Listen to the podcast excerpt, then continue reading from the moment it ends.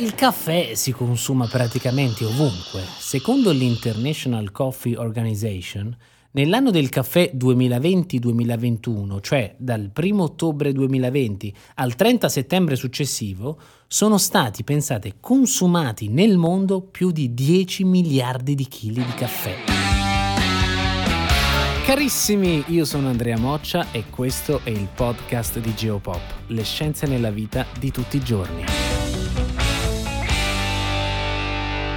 A differenza del consumo, la produzione avviene solamente nei paesi di area tropicale dell'America Latina, dell'Africa e dell'Asia, cioè nella fascia climatica in cui la pianta riesce a svilupparsi a dovere, e il Brasile risulta essere il principale produttore mondiale. La specie di caffè più diffusa è l'arabica, che copre il 60-70% della produzione mondiale ed è divisa in diverse sottospecie. Il resto è coperto dalla canefora, più conosciuta come robusta, mentre solo una piccola percentuale, 1,5%, è costituita da altre due varietà, la liberica e l'excelsa. Detto ciò, partiamo un po' dalle origini del caffè, dall'Africa al Medio Oriente. Il genere della pianta del caffè si chiama Coffea e include varie specie, tra cui la prima a essere stata usata per preparare la bevanda, che è l'arabica. La coffea arabica è originaria di Kaffa, una regione meridionale dell'Etiopia. Si dice che il nome della pianta e della bevanda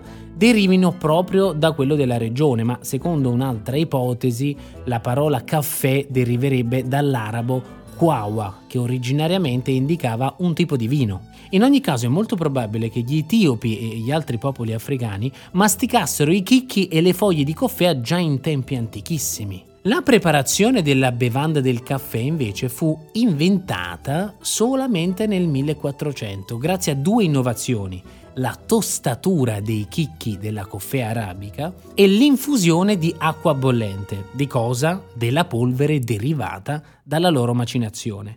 Il primo paese nel quale il caffè iniziò a essere consumato in modo più o meno regolare, pensate, fu lo Yemen, noto all'epoca come Arabia Felix e situato nella penisola araba ed è separato dall'Etiopia solamente da uno stretto braccio di mare. Più precisamente, il consumo di caffè è attestato dal 1400 nella città portuale di Mocha. il nome del centro abitato vi ricorda qualcosa? Eh sì, il nome della nostra amata Mocha viene proprio da là. Dallo Yemen poi il caffè si diffuse in tutto il Medio Oriente.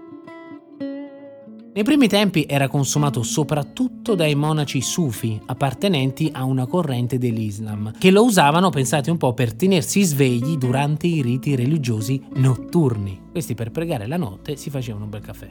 Eh sì. La diffusione fu facilitata dal fatto che l'Islam proibisce il consumo di alcolici. Il caffè quindi incontrava meno concorrenza come bevanda per i momenti di convivialità, ma in realtà per un breve periodo anche il caffè fu proibito, ma i dubbi delle autorità religiose e politiche cessarono presto. In molti paesi di religione musulmana tra il 500 e il 600 si diffusero le caffetterie oggi lo diamo per scontato, dei, dei, locali per il consumo di caffè, ma allora non erano scontate. E ancora oggi queste caffetterie sono parte essenziale della cultura araba e islamica. Arriviamo quindi in Europa. Secondo le teorie più accreditate, il caffè arrivò in Europa nel 1500 per due strade diverse. Da un lato i turchi, in guerra contro l'impero austriaco, lo introdussero in Ungheria e in Austria nel 1526. Dall'altro alcuni soldati ottomani lo fecero conoscere a Malta, dove furono presi prigionieri nel 1565. Grosso modo è lo stesso periodo nel quale gli europei scoprirono il tè originario della Cina. Ah, casomai vi siete persi il podcast sul tè, lo trovate ovviamente su J-Pop. In Europa il consumo di caffè si diffuse veramente solo nel 600, con l'apertura di caffetterie in tutte le principali città europee. Inizialmente nei paesi cattolici la Chiesa contrastò il caffè, considerandolo addirittura una bevanda degli infedeli musulmani, finché Clemente VIII, Papa dal 1592 al 1605, diede la sua approvazione al consumo.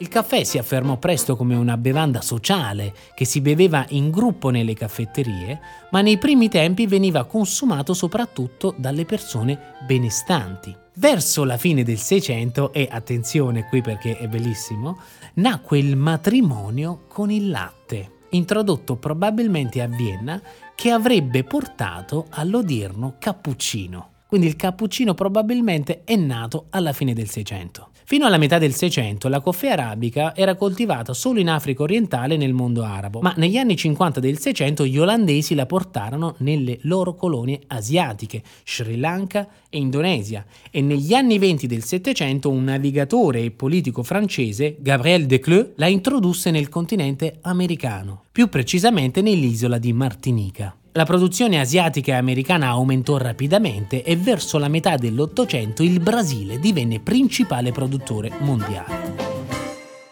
Il consumo del caffè ebbe addirittura un ruolo politico. Infatti tra il 1700 e 800 molte idee illuministe e liberali nacquero nelle conversazioni che avevano luogo tra esponenti politici e uomini di cultura nelle caffetterie. Basti pensare che due tra i più importanti illuministi italiani, i fratelli Pietro e Alessandro Verri, intitolarono Il caffè, inteso come caffetteria, la rivista sulla quale tra il 1764 e 66 fecero circolare le loro idee.